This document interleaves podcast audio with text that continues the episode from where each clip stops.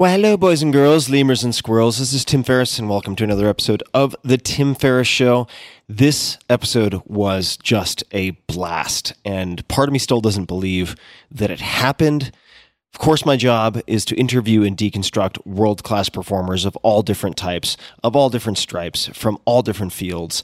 And my guest for this episode is none other than the icon Jerry Seinfeld. So, who is Jerry Seinfeld? Entertainment icon Jerry Seinfeld's comedy career took off after his first appearance on The Tonight Show with Johnny Carson in 1981. Eight years later, he teamed up with fellow comedian Larry David to create what was to become the most successful comedy series in the history of television Seinfeld. A lot of you have heard of it. The show ran on NBC for nine seasons, winning numerous Emmy, Golden Globe, and People's Choice Awards, and was named the greatest television show of all time in 2009 by TV Guide, and in 2012 was identified as the best sitcom ever in a 60 Minutes Vanity Fair poll. Seinfeld made his Netflix debut with the original stand up special, Jerry Before Seinfeld, along with his Emmy nominated and critically acclaimed web series, Comedians in Cars Getting Coffee, which has garnered more than 100 million views, and which the New York Times describes as impressively complex and artful, and Variety calls a game changer. His latest stand up special, 23 Hours to Kill, was released by Netflix earlier this year. He is also the author of Is This Anything? or is this anything? It's a question with a question mark at the end, which is a brand new book and features his best work across five decades in comedy. It is a collection of his notes, his journaling, and uh, certainly his process. You can find him on Twitter at Jerry Seinfeld, Instagram at Jerry Seinfeld, Facebook at Jerry Seinfeld. And if you have interest in creative process, gamifying life, mastering the mind, comedy, habits and systems of someone who can operate at the top of their field for decades, this conversation touches all of those things. Please enjoy a wide ranging conversation with none other than Jerry Seinfeld. This episode is brought to you by Oura, O U R A. It is the only wearable that I wear on a daily basis. Oura is the company behind the smart ring that delivers personalized sleep and health insights to help you optimize just about everything. And I've tried every device out there that you can imagine. This one really makes the cut. I've been using it religiously for at least six months now, and I was introduced to it by Dr. Peter Attia, who's also vetted just about everything. With advanced sensors, Oura packs state of the art heart rate, heart rate variability, HRV, super important to me, temperature, activity, and sleep monitoring technology into a convenient, non invasive ring. It's tiny, it weighs less than six grams and focuses on three key insights sleep, readiness, and activity. So I can use it to help focus my attention on the type, volume, intensity of exercise that I should do in a given day. I use it to determine how certain types of alcohol at different times of the day affect my sleep, which they do. And I can see all of that in graph form trended over time. There are tons of actionable insights that have come from using this ring for me. They have a number of incredible people on their team. Dr. Matthew Walker, a professor of neuroscience and psychology at UC Berkeley, and also author of Why We Sleep, the mega hit, is Oura's chief science advisor, as just one example. The Oura Ring is one of the most accurate wearables available because it measures your vitals directly from your finger. So it's not deducing that or uh, making a best guesstimate based on a bunch of other things and trying to triangulate. Compared to a medical grade electrocardiogram, the Oura Ring is 99.9% accurate for resting heart rate and 98.4% accurate for heart rate variability. And I work with HRV doctors, and they recommend that I use the Oura Ring. So try it yourself. It is super cool and super practical, very actionable. The Oura Ring comes in two styles and three colors silver, black, and matte black. I use matte black. For $299, you can give or get the gift of health by visiting ouraring.com. That's O U R A R I N G.com. Again, that's ouraring.com. This episode is brought to you by Rokform. That's without a C. R O K F O R M. Rokform is the active lifestyle iPhone and Galaxy protective case company. I've been using their stuff for a few months now, and good God, they can survive anything. First off, rock Rokform protection is beyond great. You can find thousands of five star reviews and customer testimonials, which the team at Rock Rokform calls survival stories that include things like a drop from the upper deck of a baseball stadium and a 75 foot cell phone tower fall. It's kind of unbelievable, but these cases make your phone virtually indestructible. Each case is built also around an integrated magnet that is completely safe for your phone. The magnets are incredibly strong and allow you to instantly attach your device to any magnetic surface toolboxes, file cabinets, refrigerators, golf carts, you name it. I use it in the gym to check my form a lot of the time. You can just slap it on just about anything. Rokform pioneered magnetic technology in the mobile accessory space in 2011, and I've never seen anything quite like these magnets.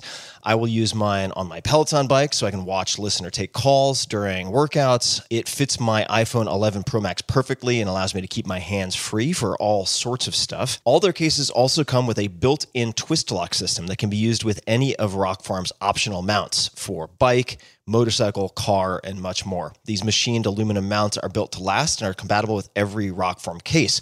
So, if you get a new phone or whatever, you just need a new case and it will still attach to all of the mounts.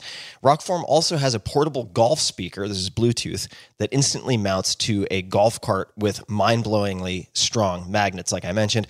I don't really golf, but I will use this Bluetooth speaker to listen to music in the kitchen. I'll slap it on the refrigerator. I will use it in the gym and hang it from a carabiner, which is included with the speaker and so on and so forth. So, upgrade to a Rokform case today because you have better things to hold on to. You can use your hands for other stuff. And like I mentioned, these things make your phone bulletproof. And as a special offer for Tim Ferriss Show listeners, that's you guys, get 25% off. That is a good discount. 25% off at rokform.com. That's R O K F O R M.com. When you use promo code TIM, that's 25% off at R O K F O R M.com when you use promo code TIM. One more time, rokform.com, promo code TIM. Optimal. This episode is brought to you by Athletic Greens. I get asked all the time what I would take if I could only take one supplement. The answer is invariably athletic greens. I view it as all in one nutritional insurance. I recommended it, in fact, in the four hour body. This is more than 10 years ago, and I did not get paid to do so. With approximately 75 vitamins, minerals, and whole food sourced ingredients, you'd be very hard pressed to find a more nutrient dense and comprehensive formula on the market. It has multivitamins, multi mineral greens complex, probiotics and prebiotics for gut health, an immunity formula, digestive enzymes, adaptogens, and much more. I usually take it once or twice a day just to make sure I've covered my bases if I missed anything I'm not aware of. Of course, I focus on nutrient dense meals to begin with. That's the basis.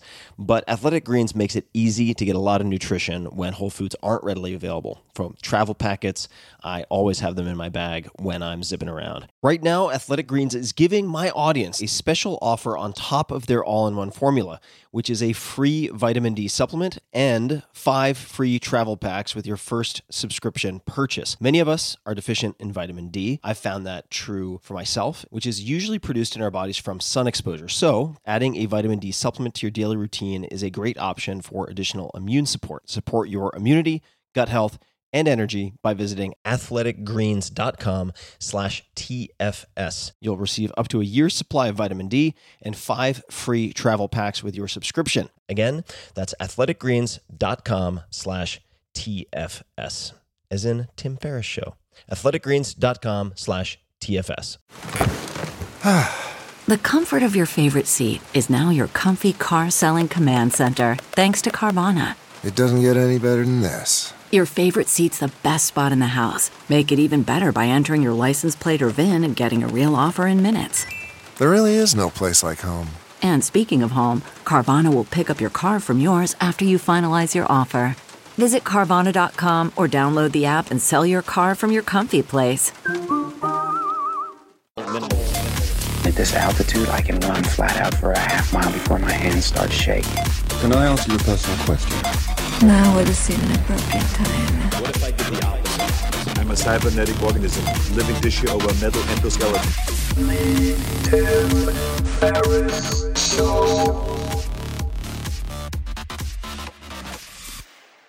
Jerry, welcome to the show. Thanks, Tim. Great to be here. I really appreciate you making the time. And I thought we would start with the beginning of Is This Anything? And in the, I suppose you could call it the introduction or the preface, another book pops up, which is The Last Laugh by Phil Berger. And I would love to just know how that book entered your life. How did I find that? I really don't know, but, but I still have it. I have the copy that I bought wherever I found it. I mean, I was in high school and I did the absolute minimum you could do to to survive in high school. I never read anything outside of high school except magazines, car magazines, comic books, and Esquire. Is uh, I don't know. In those years, you know, um, early early seventies, Esquire was really full of character and about encouraging male boldness and inventiveness in lifestyle and just life in general. You know, they were very sophisticated and it was everything I wanted to be. I wanted to be urban and I wanted to be smart and smarter than I was. And I wanted to have like this cool, adventurous life. And they, they were very encouraging to that. I don't, I don't think there's anything like that around today. I, that was essential. And the same with the, that book, The Last Laugh. It was it, it was just like whatever made men in centuries past become explorers. You know, I don't mm-hmm. know how they became that. I guess I, I remember he, reading about explorers clubs, like in 17th, 18th century London. You know, I have two sons and a daughter, and that's the that's the thing I really wanted if I could pass along the two things I would want to pass along would be ethics and boldness in life. But that doesn't answer your question of where I got the book. I don't know. Well, that's okay though. The Genesis story is is secondary. It's really the the context that you're providing. And just as a quick side note, a friend of mine, Cal Fussman, used to write the "What I've Learned" interview series in Esquire yeah, back when it had that. I remember back that. when it had, when you know when it had and maybe still does on some level that character that you're describing that boldness. What was it inside the last laugh that grabbed you so much? Yeah, so if I look back at my whole life, starting you know about like second or third grade, it was all this inexorable march towards this pursuit of the comedy arts and there was nothing else about comedy. Albert Brooks did a album who did an article in Esquire called School for Comedians, and it was a parody. And I had no idea it was a parody. You know, because he grew up in LA and he was making fun of what comedians might need to learn to be comedians. And uh, that was an early 70s Esquire article. And I had no idea it was a parody. I mean, I just, thought, oh, there's a school or I just wanted to learn about this world.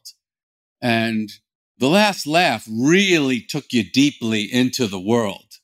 And it is a completely hermetically sealed world that is frankly unrelated to the rest of the entertainment industry. And it's really unrelated to almost all other creative arts. It is a very sealed ecosystem the world of comedy, particularly stand up comedy. And I was desperately thirsty for any scrap of data about it. Now, you have, much like an Olympic athlete of sorts, with training logs and workouts and so mm-hmm. on, you mm-hmm. have 45 years of hacking away, as mm-hmm. it's put in the book's description, yeah. on yellow notepads and so yeah. on. You've preserved all of this. And I'd love to speak or to hear you speak more accurately a bit about your writing process and the preparation that I did for this. I read in the New York Times, and I'm just going to read this short bit. You can fact correct this uh, if need be, but here's how it reads I still have a writing session every day. It's another thing that organizes your mind. The coffee goes here, the pad goes here, the notes go here. My writing technique is just you can't do anything else. You don't have to write, but you can't do anything else. I would love to hear you elaborate on that because it uh, actually sounds very similar to what the fiction writer Neil Gaiman has as his first oh, rule really? of writing as well. Yeah. yeah. But but what does that look like for you? And What do your writing sessions tend to look like if we look back over the last, I don't know, 10 years? Because I'm sure it's changed over time. No, it, it hasn't changed. the It hasn't? that's changed is the coffee, which I didn't know about coffee in my younger years. I think I discovered coffee after I had kids and I didn't have time to have uh, long meals with my friends anymore, but we could meet for coffee. And then I realized, boy, this coffee really gets you talking. And, and I thought maybe I'll do a show where you just talk with coffee. And that's kind of where that came from, that comedians and car show. But my writing sessions used to be very arduous, very uh, painful, pushing against the wind in in soft, muddy ground with like a wheelbarrow full of bricks. And I had to do it because there's just, uh, as I mentioned in the book, you either learn to do that or you will die in the ecosystem. And I learned that really fast and really young. And that saved my life and made my career. That I grasped the essential principle of survival in comedy really young. And that principle is you learn to be a writer. It's really the profession of writing. That's that's what stand-up comedy is. However you do it, you, you, anybody you can do it any way you want.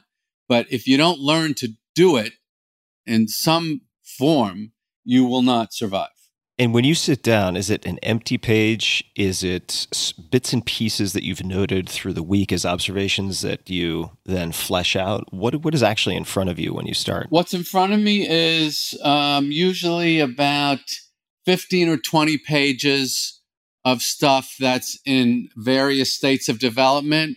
And then there's a smaller book of just really, really random things like um, when you're on a cell phone call and the call drops and then you reconnect with the person, they'll go, I don't know what happened there. As if anyone is expecting them to know anything about the incredibly complex technology of a cell phone.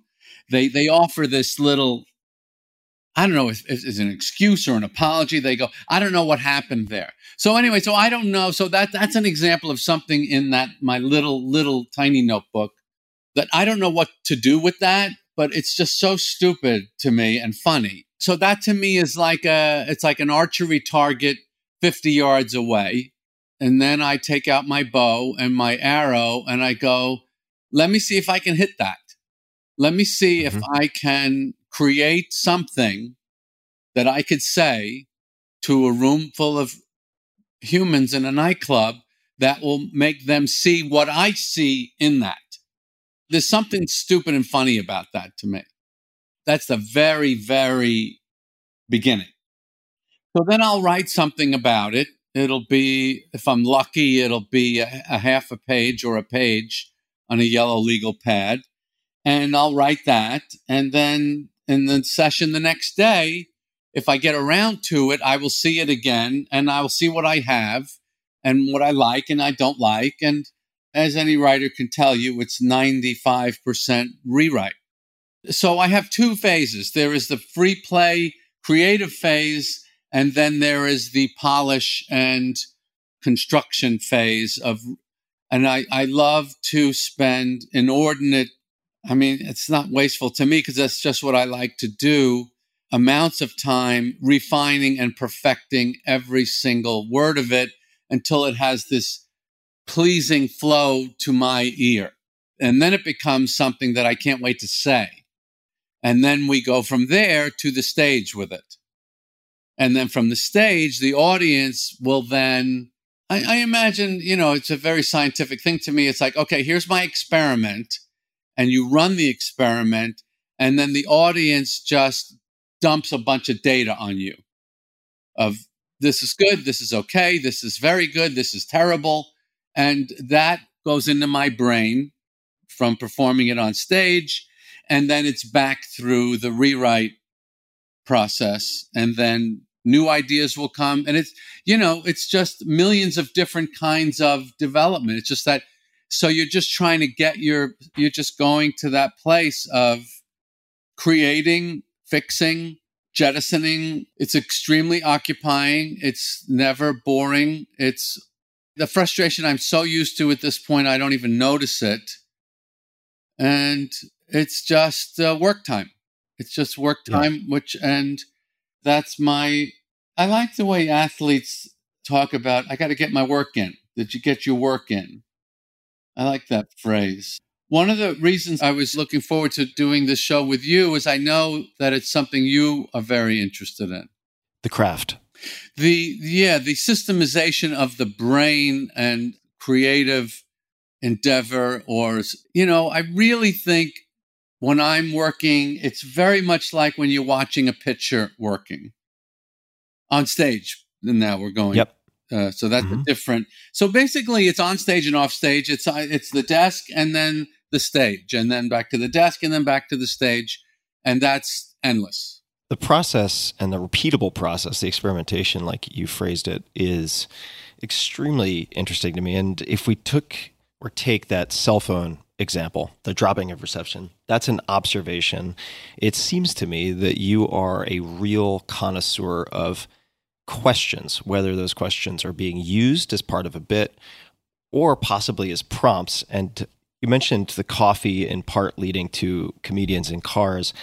In a Harvard Business Review interview, you also mentioned that it's important to know what you don't like. A big part of innovation is yes. saying, you know what I'm really sick of? Question mark, right? And for you, that was talk shows where the music plays, somebody walks out to a desk, shakes yeah. hands with the host, right. sits down. Yeah and what am I really sick of being a departure point for innovation? I would love to hear about any questions, if there are questions that you use as prompts to help elicit observation or materials for yourself. No, no. That, that's that part is somewhat having a very cranky nature and being a, a, a sensitive kind of I don't know if it's percep- perception, but you're just provoked by a lot of things, you know? yeah, and right. that, if you're lucky enough to have that, the next thing you must do is nurture and protect it and never lose it.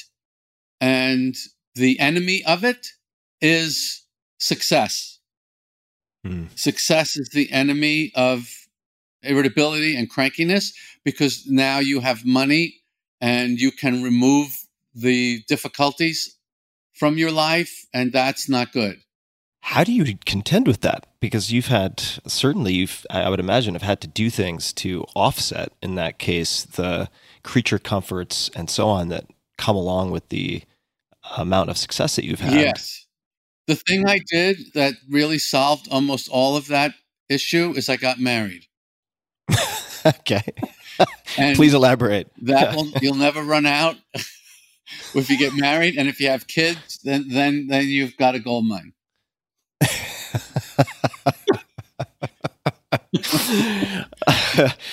you mentioned just a few minutes ago about wordsmithing until you get everything pleasing to the ear and really ob- obsessing over mm-hmm.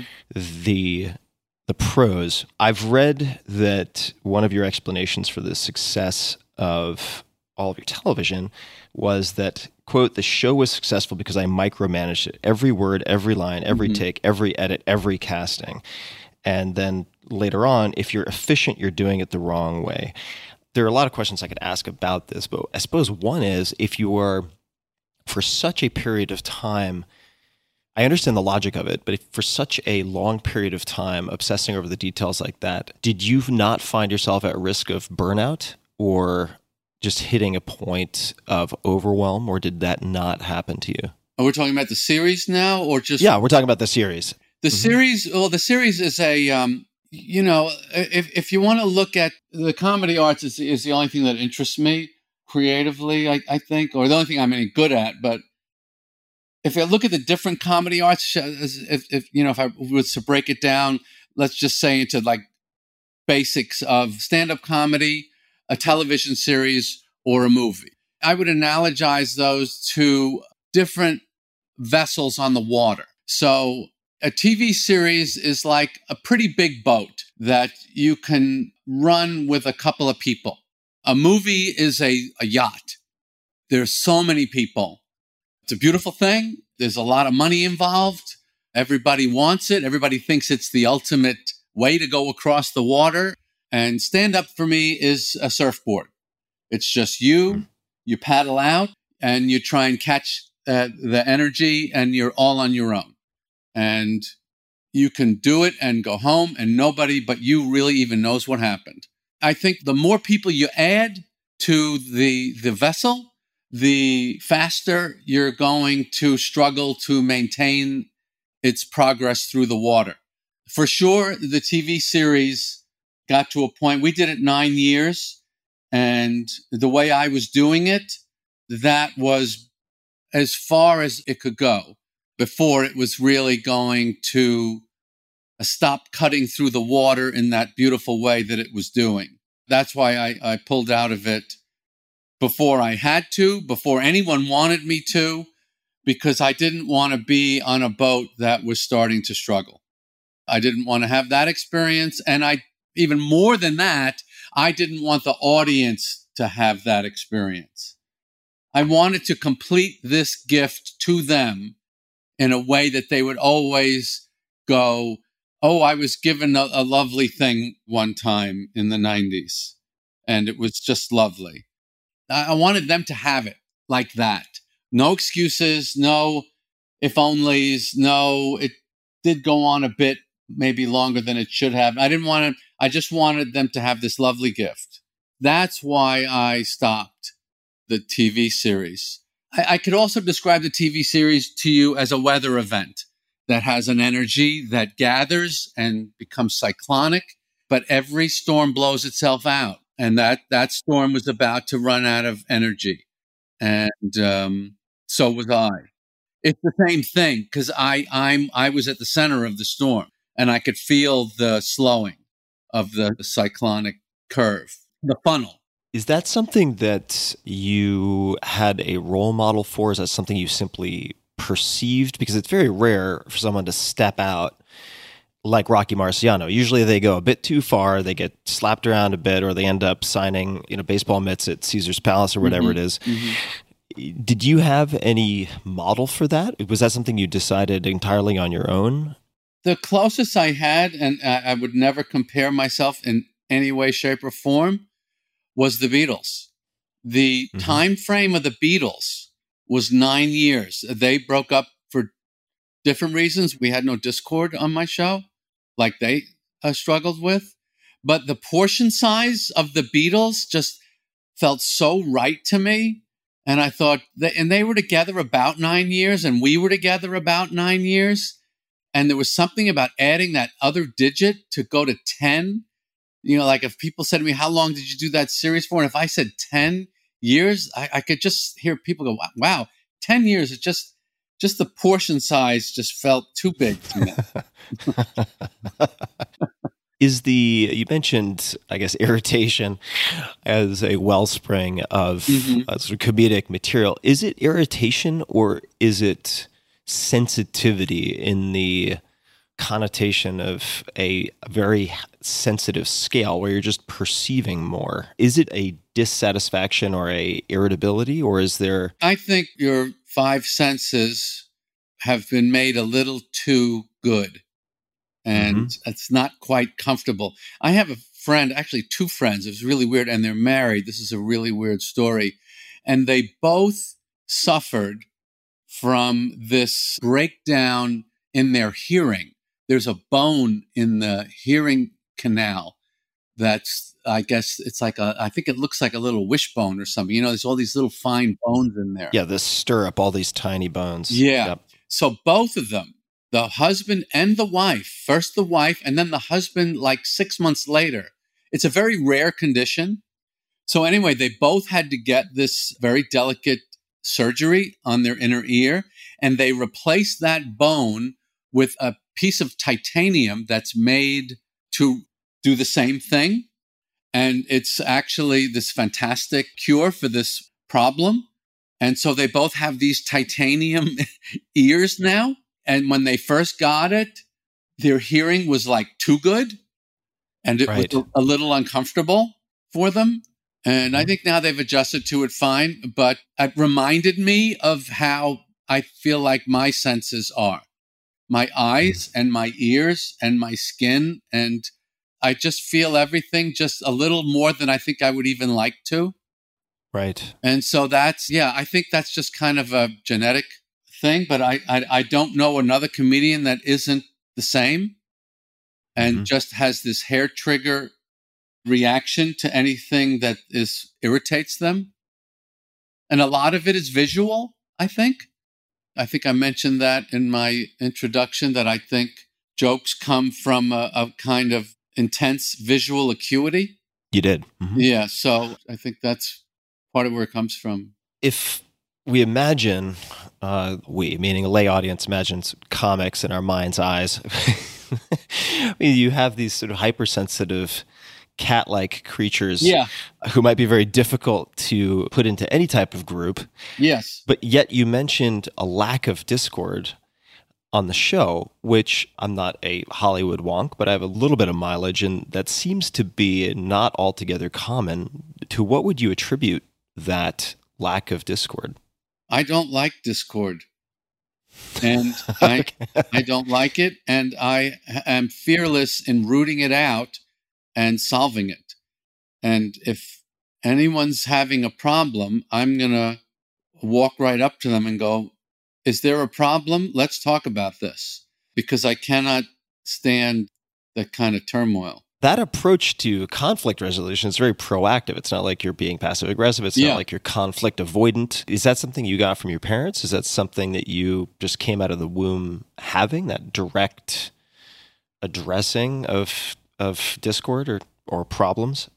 I don't know where I got that. I feel like if you break the human struggle down to one word, it's confront.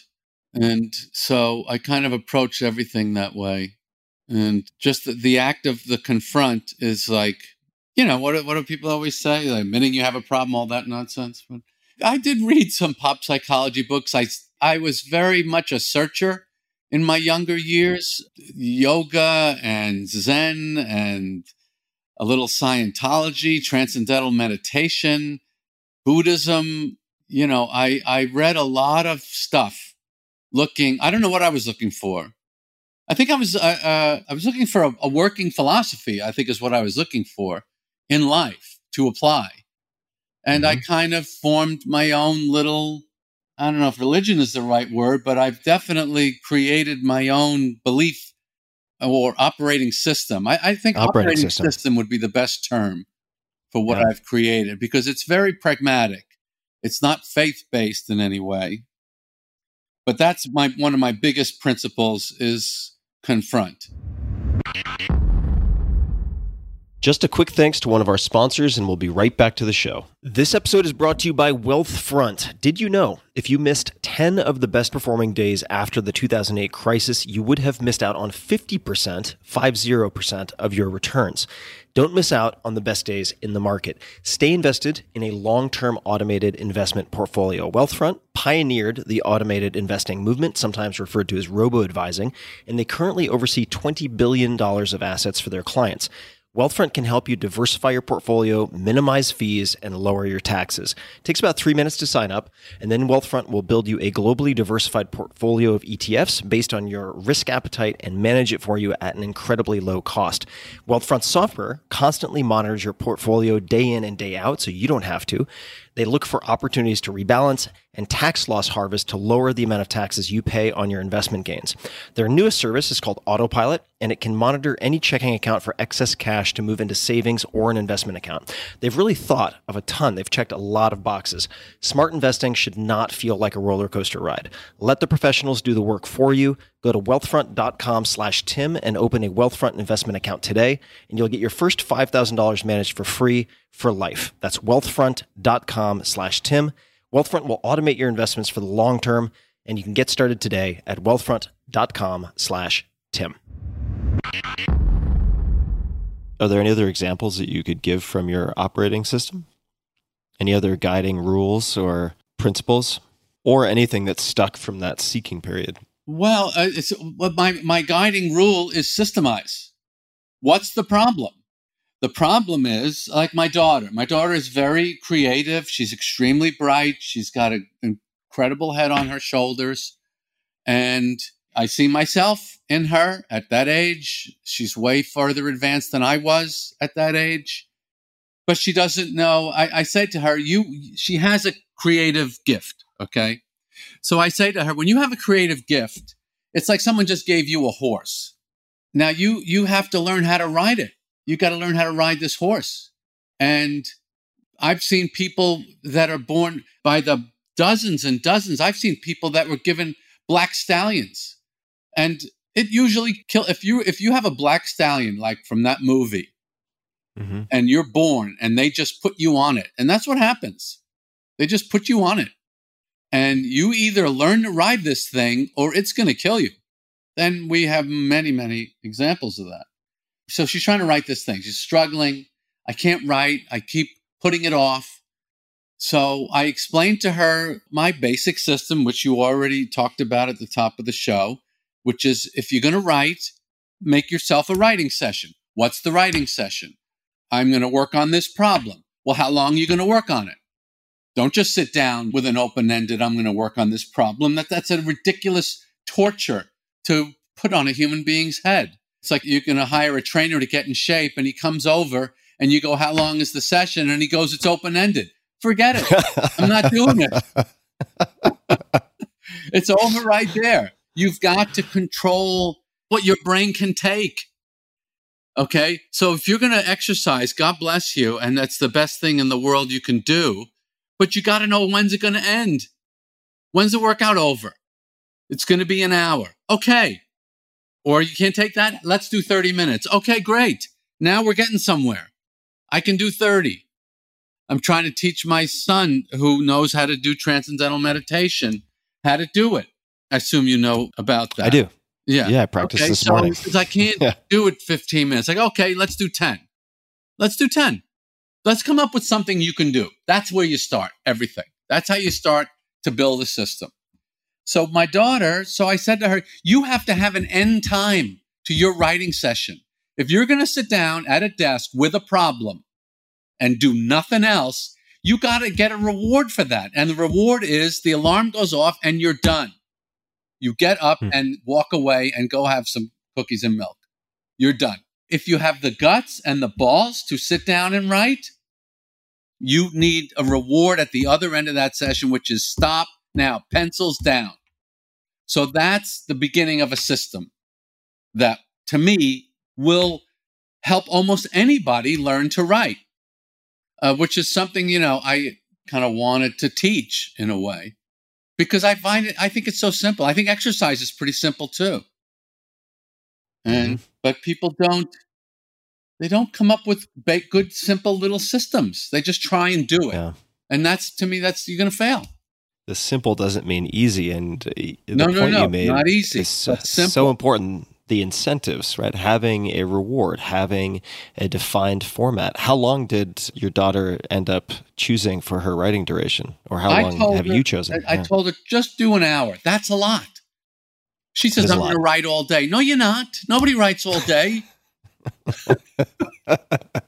Shakespeare can't write all day. It's it's, it's torture.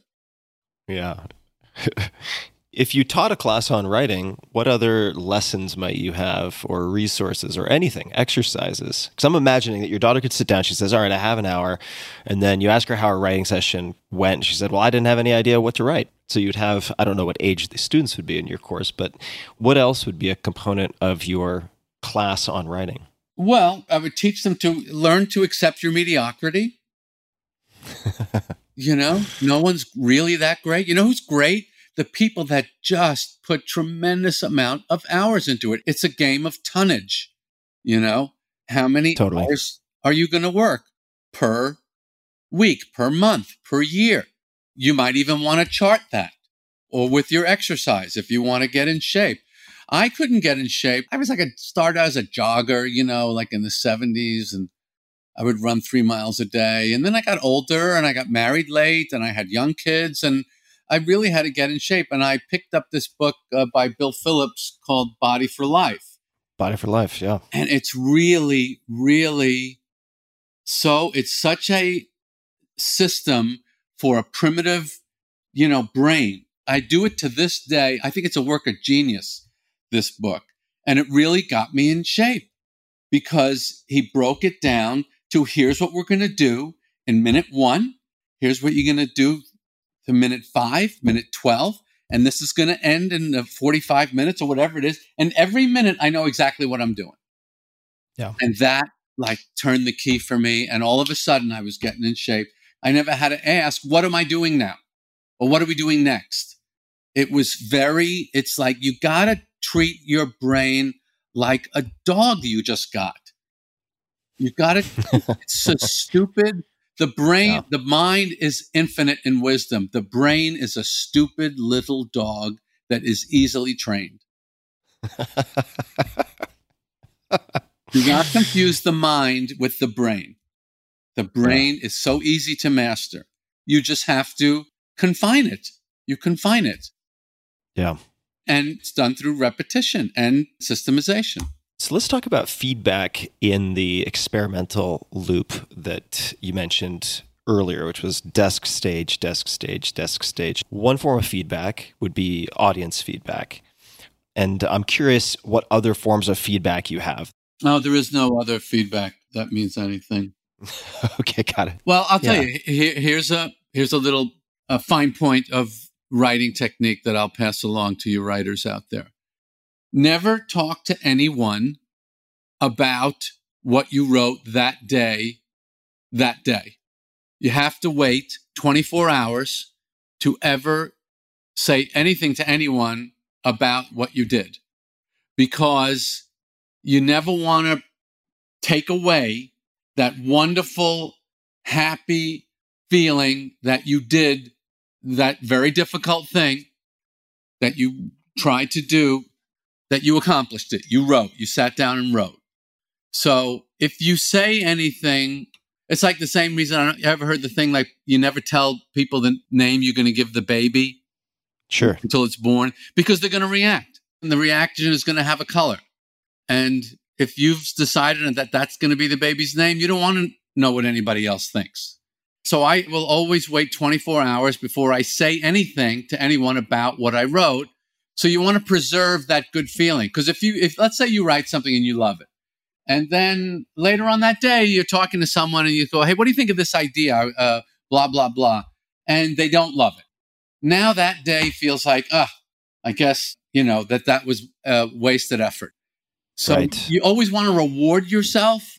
The key to writing, to being a good writer, is to treat yourself like a baby, very extremely nurturing and loving, and then switch over to Lou Gossett, an officer and a gentleman, and just be a harsh prick, ball busting son of a bitch about that is just not good enough. That's got to come out, or it's got to be redone or thrown away.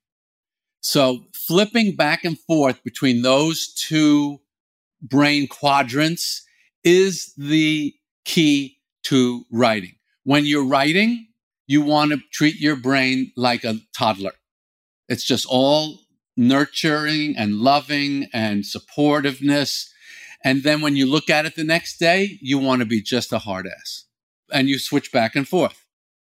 When you would come off stage and feel like you had really nailed the set, you just killed, Yeah.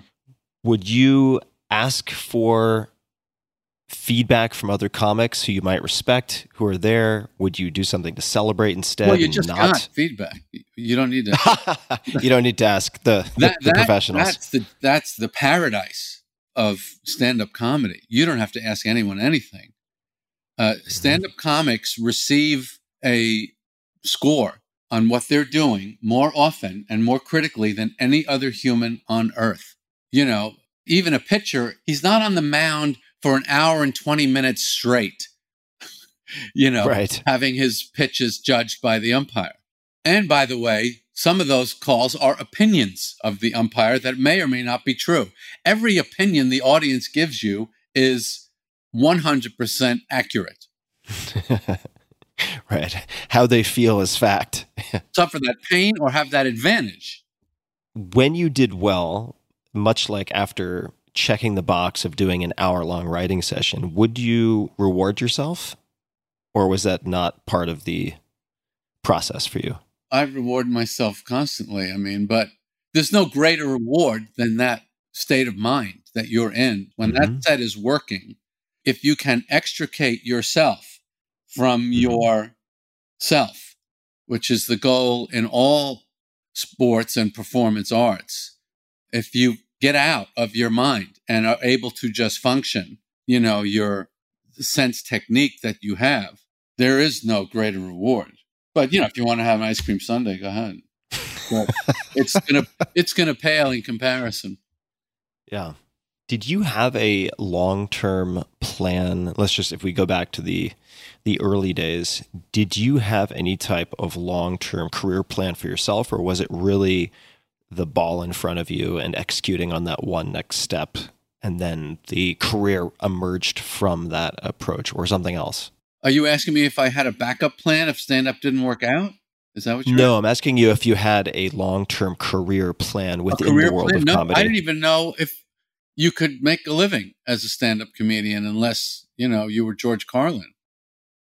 hmm So I didn't I didn't know anything about it. I didn't and the, the truth was there really wasn't there really wasn't a a world like an infrastructure that like exists today. We didn't know if there was any jobs out there, even if we were able to learn how to do it. We had no idea what we were doing.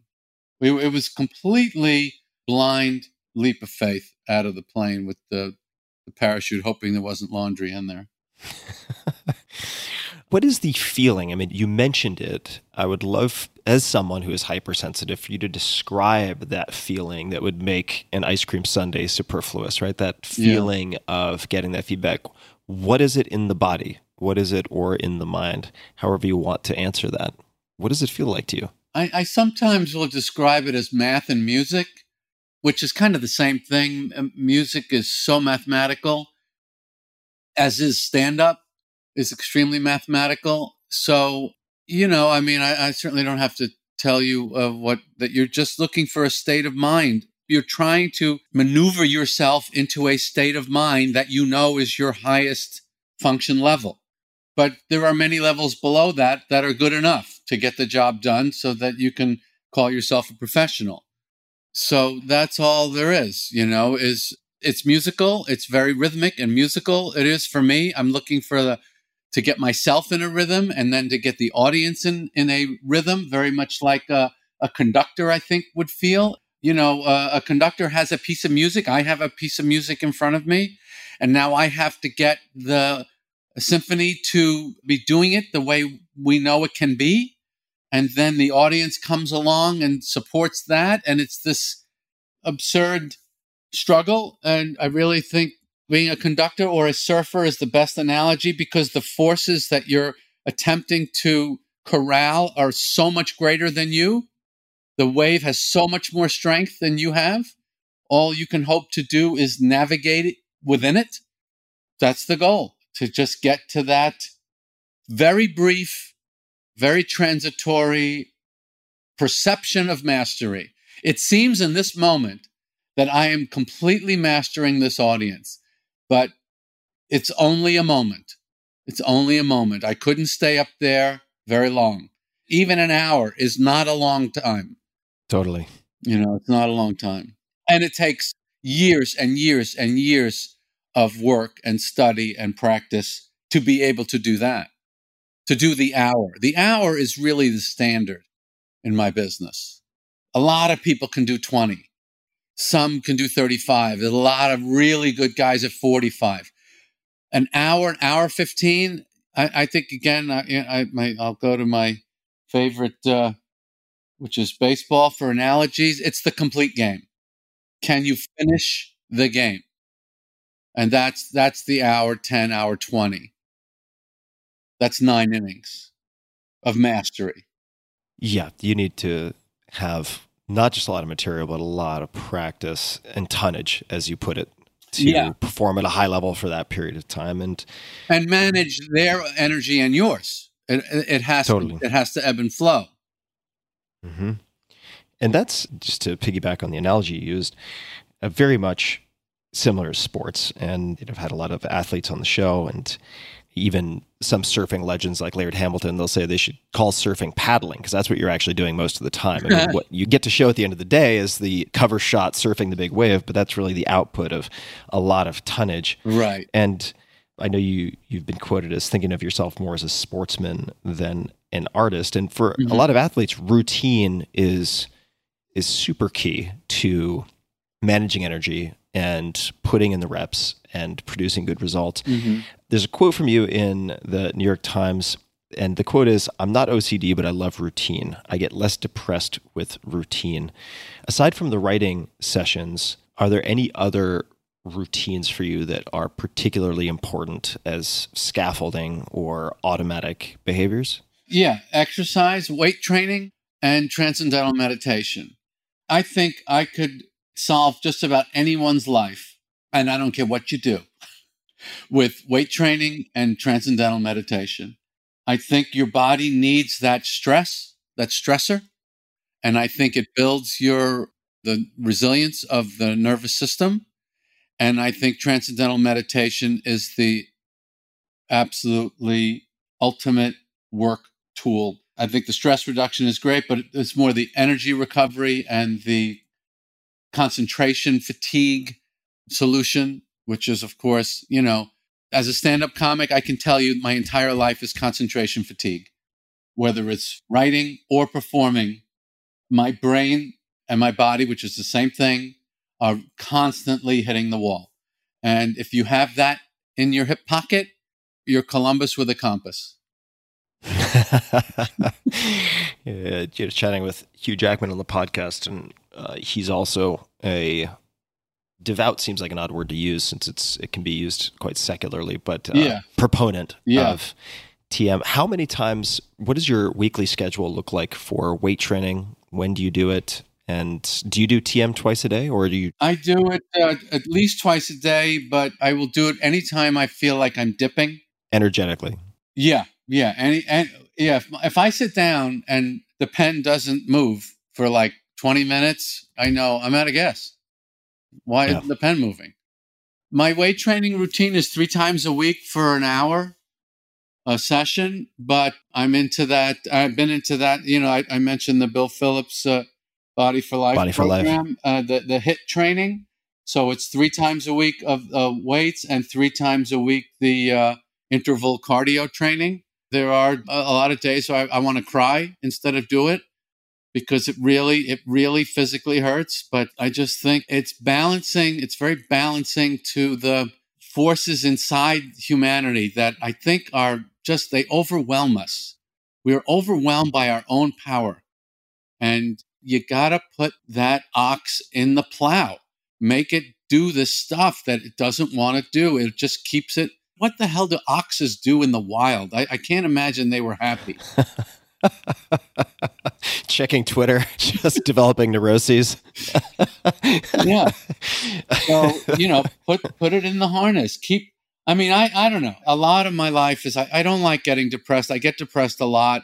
I hate the feeling, and these routines, the these very difficult routines, whether it's exercise or writing, and both of them are things where it's like it's it's brutal. That's another thing I was explaining to my daughter. She's she's frustrated that writing is so difficult because no one told her that it's the most difficult thing in the world. It's the most difficult thing in the world is to write. People tell you to write like you can do it, like you're supposed to be able to do it. Nobody can do it.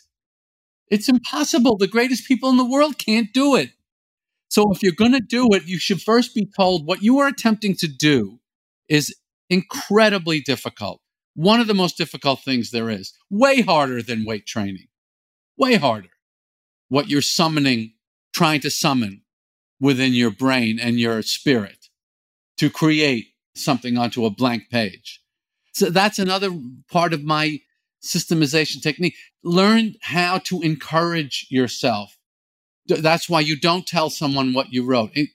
Be proud of yourself. Encourage, you know, treat yourself well for having done that horrible, horribly impossible thing. I would have to imagine, and maybe this is uh, just a projection because I, I hope that when I have kids, which I don't have yet, that this will be true for me, but that being kind to your creative self and offering positive reinforcement Mhm. for yourself through the process would affect how you parent, I would have to imagine. Yes, yes. Unfortunately, we seem to have lost the Lou Gossett side of parenting.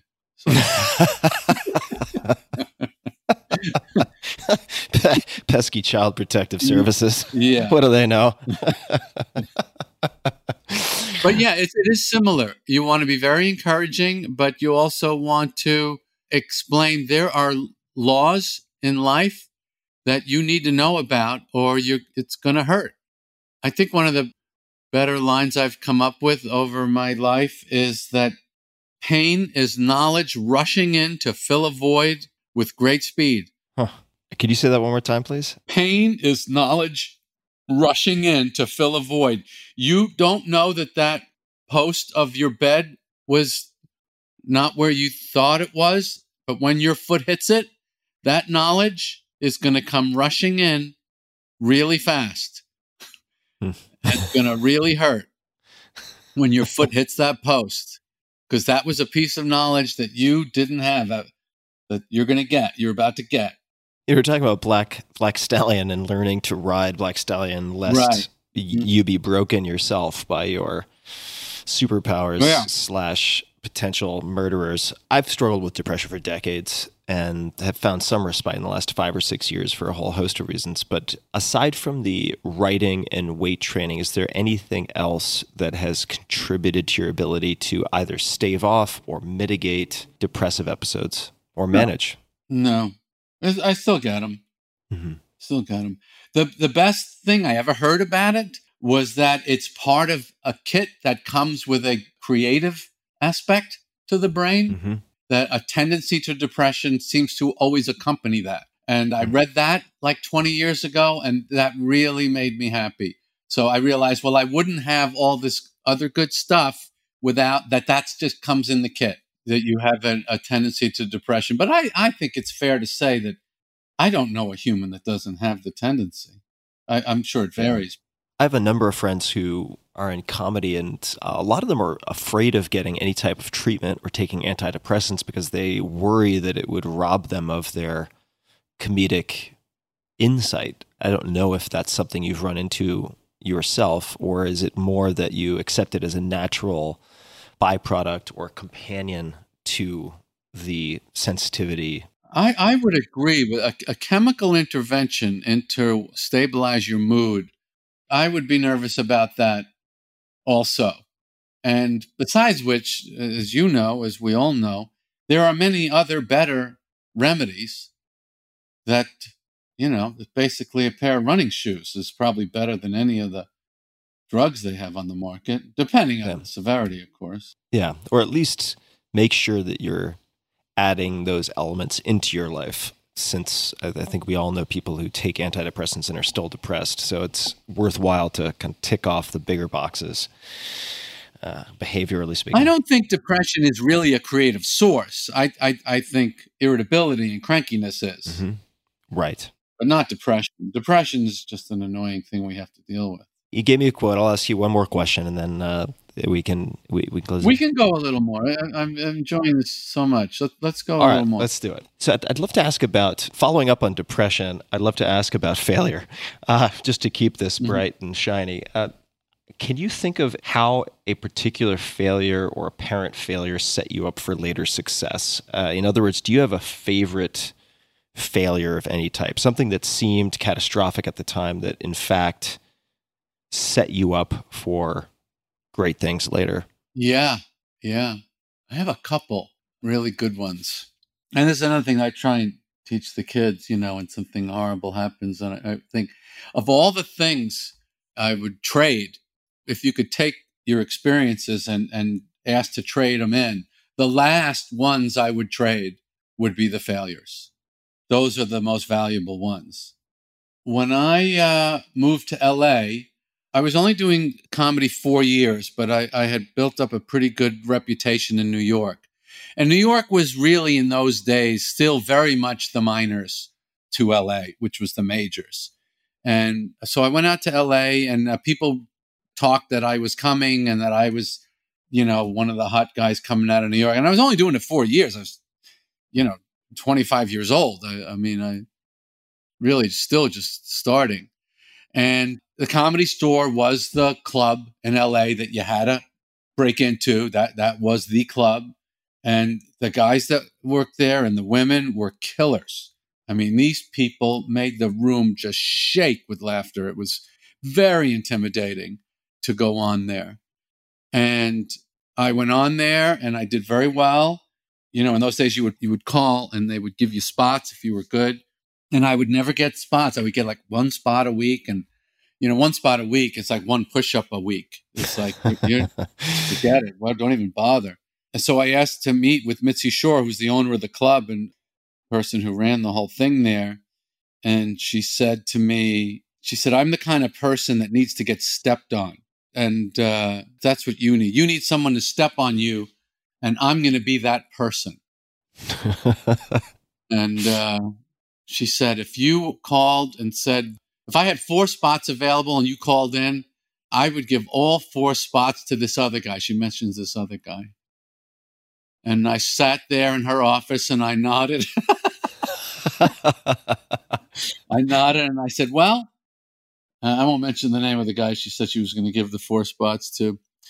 I said, Well, if maybe he can't do all four, I'd be happy to take any of the ones he can't do. And I walked out of there and I never worked at the comedy store again. And saying you, you're not working at the comedy store in LA, it's like saying, I want to be a baseball player, but not the majors, not the majors in the United States.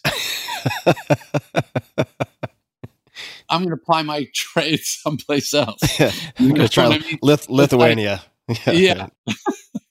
and so from there, I, I went from, I hope it doesn't sound immodest, from being absolutely at the top of the heap in New York City to playing at discos in the basement in LA, you know, to like eight people. But my resentment and hostility to her, I was a guy who I would say I was a, a three day a week guy in terms of my writing discipline in those days. And I went from three days a week to seven right there. and I was like, okay, we're not. This is this is. Uh, I was angry. I was yeah. angry. I was frustrated. I was resentful, but I used that. It was just fuel for me. She wasn't stopping me. Nobody was going to stop me. But when someone is that hostile to you, that can be a very good thing. if you're tough, if you're tough enough to eat yeah. that shit and say, "I'm, I'm," she's not stopping me. That's a great story. I, yeah. It, it uh, makes me think. I, one of my friends, uh, Alexis Ohanian, co-founded Reddit, and at one point oh. early on, they were super excited about, of course, their company, their baby. They'd put all of their waking hours into it, and they met with some Yahoo executive who was basically just fishing for inside information. And at some point in the meeting, this exec said, "Oh." There's your traffic. Oh, that's a rounding error for us. And so Alexis and oh, his guy and his guys took a huge they made a poster that said "You are a rounding error" and put it on the wall in their office. yeah, it worked. It, worked. So what then transpired after you went from three days a week to seven days a week? When did you get a glimmer of hope or vindication? The Tonight Show saw me. And every comedian in the world wanted to get on the Tonight Show in the of 70s and 80s. It was the only way out of the clubs to real gigs was to be on the Tonight Show. The clubs was you're working for free. Right. Free. Zero. You know, that's not really the object. The object is to get paid. the object is to be a professional. so, and you're when, when you're on the Tonight Show, you're going from the service road to lane one. no more, no more Applebee's. Yeah, in five yeah. minutes. And I and I told that story in the book too. Mm-hmm. What that felt like. You know, my favorite sporting thing. I mean, I, I'm a baseball maniac, but the hundred meters in the Olympics is a is a thing I I love. I love the hundred meters. And that's what happened when you did the Tonight Show in, in those days. You, I, I, when I see Lindsey Vonn at the top of a mountain, or I see those guys kicking their legs when they're in the blocks, you know, I know what that feels like. I know. and I'm very grateful that I know that. You know, if you're an adrenaline junkie, which I am, there's no good comedian that isn't. That's a big treat in life to know how that feels. That I'm going to change my whole life in the next three minutes. How many times did you rehearse that three minute segment of material? I mean, I would imagine you must have done it a thousand times before you. Thousand times. Yeah. Thousand times. did you ever have another conversation with Mitzi Shore, or did any did you ever convey any message to her, or or have any communication? I, I did. When I got my TV series in the '90s, I moved up to this fantastic house in the Hollywood Hills that overlooked all of LA. Every day, I would drive down the hill to go to the studio to work on the show. I would see Mitzi taking her walk on a nearby street that we happened to have in common, and I would always give her a nice look. I wouldn't wave or honk, but uh, our eyes met. Newman. Newman. Many times. and you know what? Maybe she was right. Maybe I did need someone to step on me. Why did she respond that way? That just seems so aggressive. Did you do anything? Because I would never be the broken, the type of broken winged bird that she wanted to have in her little chicken coop of dysfunction that was the comedy store in those days. I was not built like that. The only reason I wanted to be a stand up comic is because I wanted to say to myself and to the world, I don't need you. Hmm. I can do this myself. And the comedy store was filled with people that needed her. The comedy world in those days was a druggy, you know, it's a very dysfunctional world, the comedy world, because you're taking these people that that that can't fit in, they can't, you know, they have this one skill, and then you put them in a situation where they can get anything they want. If so, whatever dysfunctional, chemical, sexual, you're lazy, you're broken, you're messed up, you know, now you got you have no structure around you to fix it. Yeah. You know what I mean? You're you're out in the world. You're completely on your own. Yeah. It's designed to break human beings, Mm. stand up comedy. It's a perfect way to break a person psychologically. You know, I've only been to the comedy store once. I was brought there by a friend, and I went into one of the back rooms. I'm sure you would know the name of this room, but they, they listed off a whole lot of old names. I want to say Sam Kinison and a bunch of others. And they said, This is where they used, the, this was the green room, blah, blah, blah, blah, blah. And there was this huge table with a mirror top with thousands of scratches on it and not Right. from fingernails, mm. right? And you just think, Yeah. my God, if you don't have rails to stay on, I mean, pun intended, I guess, the environment is just designed to destroy. And Yes, but that's part of the fun also. the moguls, yeah. of this of this if you it's like you're a fish in the Hudson. It's it's it's a toxic environment. The attrition it's just the attrition is brutal. You never have to say, I don't get why people like this comedian. Don't worry. Don't worry. you don't have to comment on it. The the environment itself will correct it is a self-correcting ecosystem of pure toxic water. the self sufficiency or desire for self sufficiency that you gave voice to, the uh, proving to others that you don't need, that you can do it on your own, seems to be a mm-hmm. very sharp contrast to a lot of entertainers I know, including comics, who seem to have a lot of codependency, right? Like they need the audience to validate, like they need life support if they had respiratory collapse. And was that perspective and that character or constitution rare? I, I have to say the Constitution is is, is kind of rare, but I also have to say I don't know anyone who made it over a long period of time that didn't have it. Yeah. And that's another thing that kind of led me to the leads me to the weight training aspect. I think it I think it builds your constitution. Mm-hmm. Yeah. The weight training, you know, and I, I just want to give credit where credit is due with Bill Phillips. I read that book long time ago. This is before my second book, which was on physical performance. And I was really impressed because it is, to me, first and foremost, a book about behavioral modification and Mhm. behavioral psychology. And it really nails those elements really, Yeah. really well. And, you know, if I think back across you know, the hundreds of interviews on this podcast, whether it's Bob Iger in the world of business and heading Disney or an athlete or otherwise, if you look at the people who have really performed at a high level for decades, uh, hmm weight training seems to be one of the constants or one of the near constants. Yeah, because you're deteriorating. You're just trying to bend that curve a little bit. You know, I'm 66. I shouldn't be performing at this level at 66. I should be over. Mm. So you have to you have to cheat the the biology. Yeah.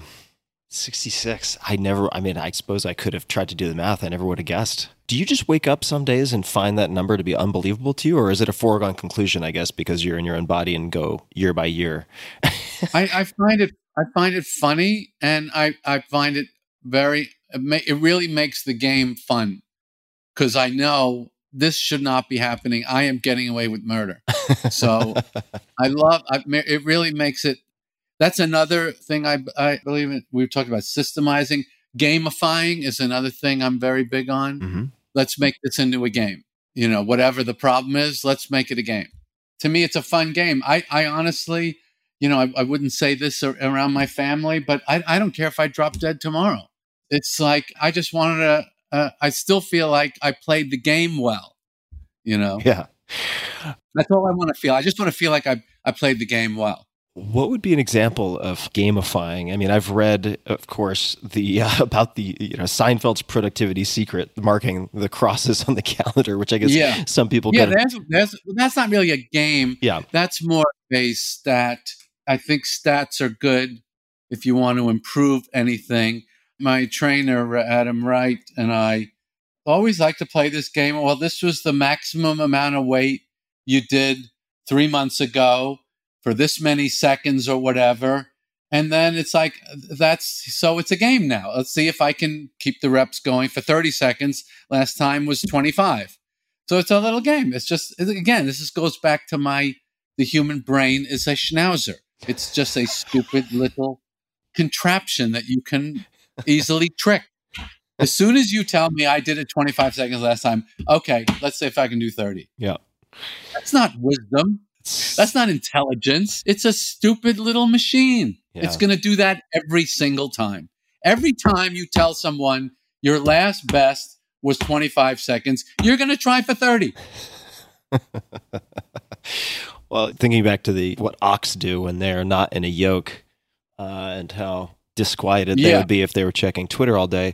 Yeah, Uh, oxen in the wild. Yeah, in the world of dog training, I know like a couple of really high level dog trainers, and one of the expressions you hear, it's kind of this mantra like you would find in the military or something, which is a tired dog is a happy dog, and just ensuring that your dog is properly exerted, right? And I Uh-huh, yes. think there's a lot to that as a human, also. Yeah. So if if you're looking at gamification in the let's just say the fitness realm, are there other ways that you've applied that to your creative or professional work? I guess you have these logs, so in a way, I mean, you have Yeah, but I don't believe, I don't score myself creatively. I don't believe in that. Uh, this kind of gets into my thoughts on material. I don't know if this will illuminate this for you, but one time uh, I, I love to go on stage at, at Gotham and hearing about the uh, vaccine today got me very excited that maybe I'll be going back there soon on uh, 23rd Street in the in the city, and that's why I like to play with material. So I always I'll go there and I'll and I'll go on stage. I'll do 20 or 30 minutes of just working on material, and then I like to take questions from the audience. You know, when I when I perform for gigs, the audiences are too big to really take questions. It's too difficult. But but in a room of a couple hundred Totally. people, you can take questions. So one night, this guy says to me, um, he says, when you go back to the same city twice, do you ever worry that they're going to see the same show you did last time? Or how do you know what you did? And how do you know when it's time to take a piece of material out of your act that you've been doing it too long and it, it needs to be retired and you should do something else? And, you know, and these are kind of reasonable questions uh, uh, from a, uh, a regular person. And I said, uh, so these pieces I, w- I was doing tonight, I said, do you think that you could think of things similar to this? And the guy says, oh, God, no, not in a million years. And I went, yeah, that's what I was thinking.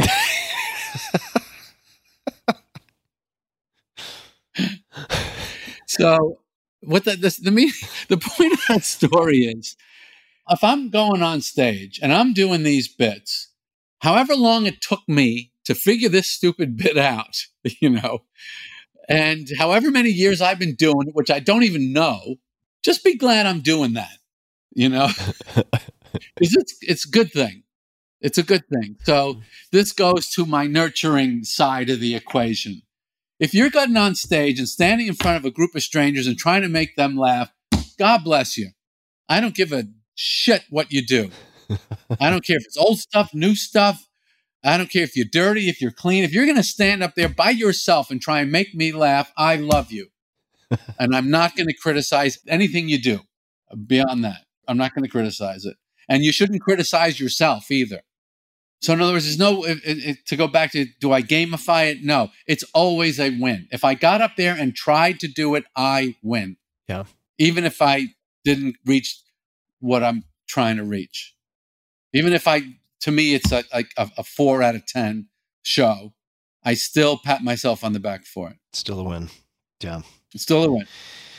When you hear the word successful, who comes to mind for you and why? Could be parents, could be outside of parents, could be anybody. But for you, when you hear that word, is there anyone who is really a sort of paragon of what you would consider success or someone you have looked up to as someone who is successful? Well, that's a pretty broad hyper term. hyper broad. It comes down to kind of how you define it also. You know, I, I think I don't know if I mean it as a joke, but I, I say a lot these days survival is the new success. and Yep. and I'm a big uh look, Tim, what do you want me to tell you? In my business, if you're 60 plus, or I'll even if you're 55 and you're getting paid to work, paid well, you have crushed it. Yeah. So stand-up comedy, you know, uh, uh, this I, I would I would move this piece of our conversation next to the toxic ecosystem Right. of of this world. Yep. When you have seen the attrition that I have seen, it's like in the heart of the sea. You know that book? Yep. Uh, Ron Howard made the movie when when they're dropping like flies, and and the the the handful, the small handful. Somebody asked me the other day, how many people who whose careers were made on the Tonight Show with Johnny Carson are still working? I didn't want to answer the question. So longevity is what I because because you had it. You know what I mean? You had it. Mhm. You had you you had it. So once you have it, you can only lose it. Hmm.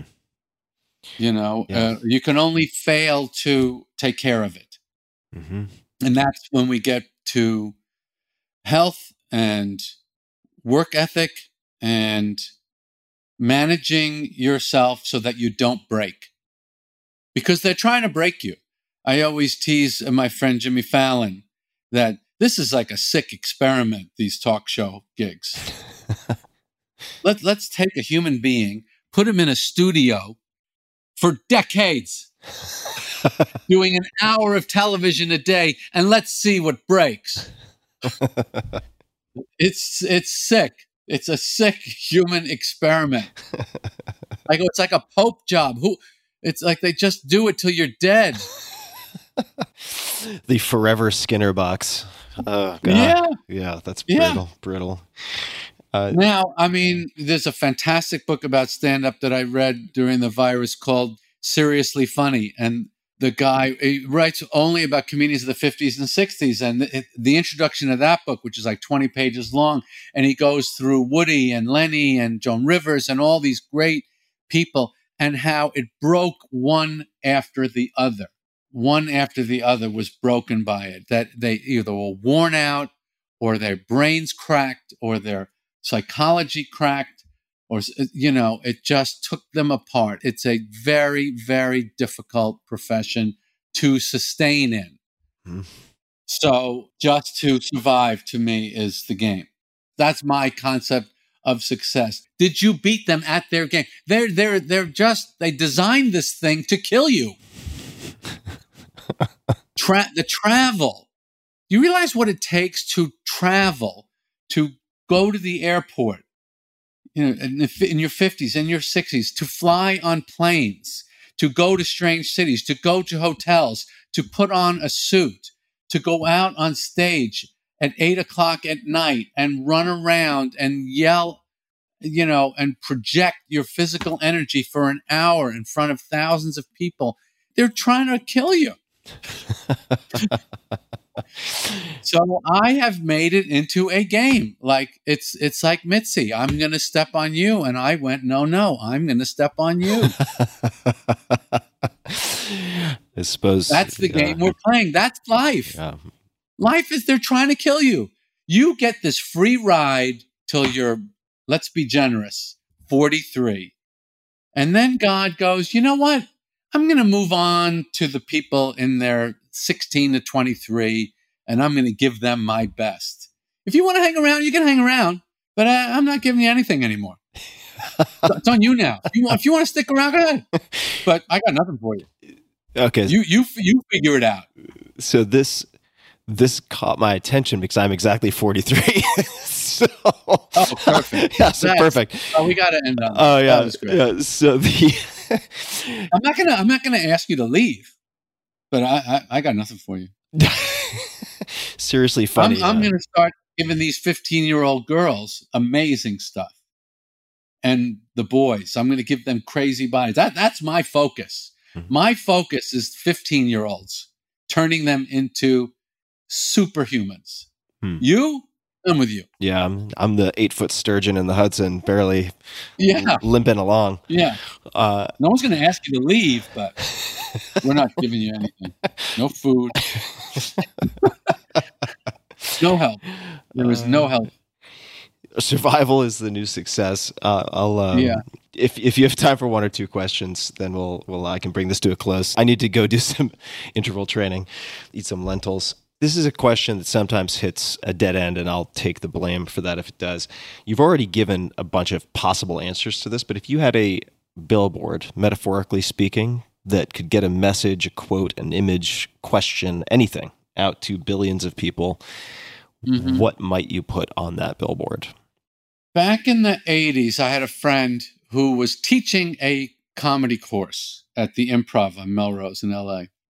And he asked me if I would come in and talk to the class. And I said, sure. I went in and there was like, uh, I don't know, maybe 20 people in the class in the, it was in the afternoon.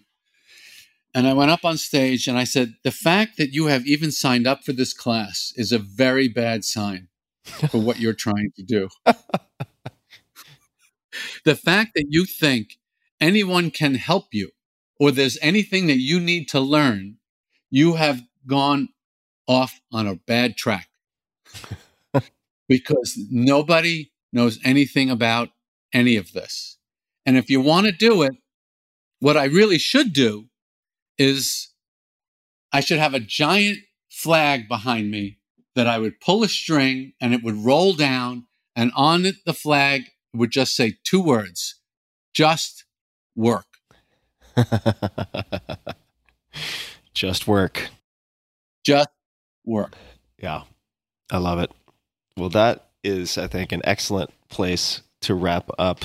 Jerry, people can find you on all the socials Twitter, Instagram, Facebook at Jerry Seinfeld. The new book is Is This Anything, which features your best work across five decades. That's nuts in comedy. And it's a fascinating book and a hell of a ride. I highly recommend people check it out. For anyone who's a student of creative process, doesn't have to be comedy, but craft whatever that craft happens to be. I think you are a real exemplar of just doing the work, but doing it in a, also a systematic way, which is a particular species of working that I think makes a beautiful case study. And this has been so much fun for me. I, I really appreciate you taking the time, Jerry. Thanks. It was I, I love talking with you, Tim, and and your podcast is the best. Oh, thanks so much. It really makes my day to have the chance to have a conversation with you. I've had the bass riff from Seinfeld going through my head all day in Uh-huh. in prep for this, and it's a real gift that you're showcasing and sharing your notes with the world over such a period of time. I mean, it is, I think, something that will really provide, you know, like you said, just work, but nonetheless will provide so much, so much help to and inspiration to people who are just setting out. Unlike the 43 year old eight foot sturgeons, those 15 year olds and 15 to 20 year olds. And I will uh, let you get back to your day. But this has been great. And please do let me know if I can help in any way or with anything else. Oh, it's been a great pleasure, Tim. Great pleasure, and thank you for the kind words. It's it's um, much appreciated. Absolutely. And to everybody listening, we'll have links to everything, including Is This Anything, in the show notes, as per usual, at tim.blog forward slash podcast. And until next time, thanks for tuning in. Hey guys, this is Tim again. Just a few more things before you take off. Number one, this is Five Bullet Friday. Do you want to get a short email from me? Would you enjoy getting a short email from me every Friday that provides a little morsel of fun before the weekend? And Five Bullet Friday is a very short email where I share the coolest things I've found or that I've been pondering over the week. That could include favorite new albums that I've discovered, it could include gizmos and gadgets and all sorts of weird shit that I've somehow dug up in the uh, the world of the esoteric as I do. It could include favorite articles that I've read and that I've shared with my close friends, for instance.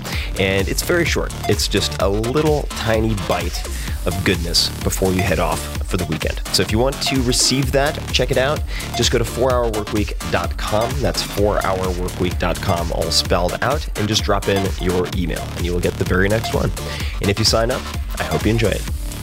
This episode is brought to you by Rokform. That's without a C. R O K F O R M. Rokform is the active lifestyle iPhone and Galaxy protective case company. I've been using their stuff for a few months now, and good God, they can survive anything. First off, Rokform protection is beyond great. You can find thousands of five star reviews and customer testimonials, which the team at Rokform calls survival stories that include things like a drop from the upper deck of a baseball stadium and a 75 foot cell phone tower fall. It's kind of unbelievable, but these cases make your phone virtually indestructible. Each case is built also around an integrated magnet that is completely safe for your phone.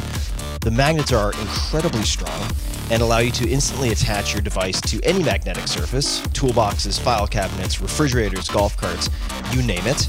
I use it in the gym to check my form a lot of the time. You can just slap it on just about anything. Rokform pioneered magnetic technology in the mobile accessory space in 2011, and I've never seen anything quite like these magnets. I will use mine on my Peloton bike so I can watch, listen, and take calls during workouts. It fits my iPhone 11 Pro Max perfectly and allows me to keep my hands free for all sorts of stuff. All their cases also come with a built in twist lock system that can be used with any of Rokform's optional mounts for bike, motorcycle, car, and much more. These machined aluminum mounts are built to last and are compatible with every Rokform case. So, if you get a new phone or whatever, you just need a new case and it will still attach to all of the mounts. Rokform also has a portable golf speaker, this is Bluetooth, that instantly mounts to a golf cart with mind blowingly strong magnets, like I mentioned. I don't really golf, but I will use this Bluetooth speaker to listen to music in the kitchen. I'll slap it on the refrigerator. I will use it in the gym and hang it from a carabiner, which is included with the speaker, and so on and so forth. So, upgrade to a Rokform case today because you have better things to hold on to. You can use your hands for other stuff. And like I mentioned, these things make your phone bulletproof. And as a special offer for Tim Ferriss Show listeners, that's you guys, get 25% off. That is a good discount. 25% off at rokform.com. That's R O K F O R M.com. When you use promo code TIM, that's 25% off at R O K F O R M.com when you use promo code TIM. One more time, rokform.com, promo code TIM. This episode is brought to you by Oura, O U R A. It is the only wearable that I wear on a daily basis. Oura is the company behind the smart ring that delivers personalized sleep and health insights to help you optimize just about everything. And I've tried every device out there that you can imagine. This one really makes the cut. I've been using it religiously for at least six months now, and I was introduced to it by Dr. Peter Attia, who's also vetted just about everything. With advanced sensors, Oura packs state of the art heart rate, heart rate variability, HRV, super important to me, temperature, activity, and sleep monitoring technology into a convenient, non invasive ring. It's tiny, it weighs less than six grams, and focuses on three key insights sleep, readiness, and activity. So I can use it to help focus my attention on the type, volume, intensity of exercise that I should do in a given day. I use it to determine how certain types of alcohol at different times of the day affect my sleep, which they do, and I can see all of that in graph form trended over time. There are tons of actionable insights that have come from using this ring for me. They have a number of incredible people on their team. Dr. Matthew Walker, a professor of neuroscience and psychology at UC Berkeley, and also author of Why We Sleep, the mega hit, is Oura's chief science advisor, as just one example. The Oura Ring is one of the most accurate wearables available because it measures your vitals directly from your finger. So it's not deducing that or uh, making a best guesstimate based on a bunch of other things and trying to triangulate. Compared to a medical grade electrocardiogram, the Oura Ring is 99.9% accurate for resting heart rate and 98.4% accurate for heart rate variability. And I work with HRV doctors and they recommend that I use the Oura Ring. So try it yourself. It is super cool and super practical, very actionable. The Oura Ring comes in two styles and three colors silver, black, and matte black. I use black. For $299, you can give or get the gift of health by visiting ouraring.com. That's O U R A R I N G.com. Again, that's ouraring.com.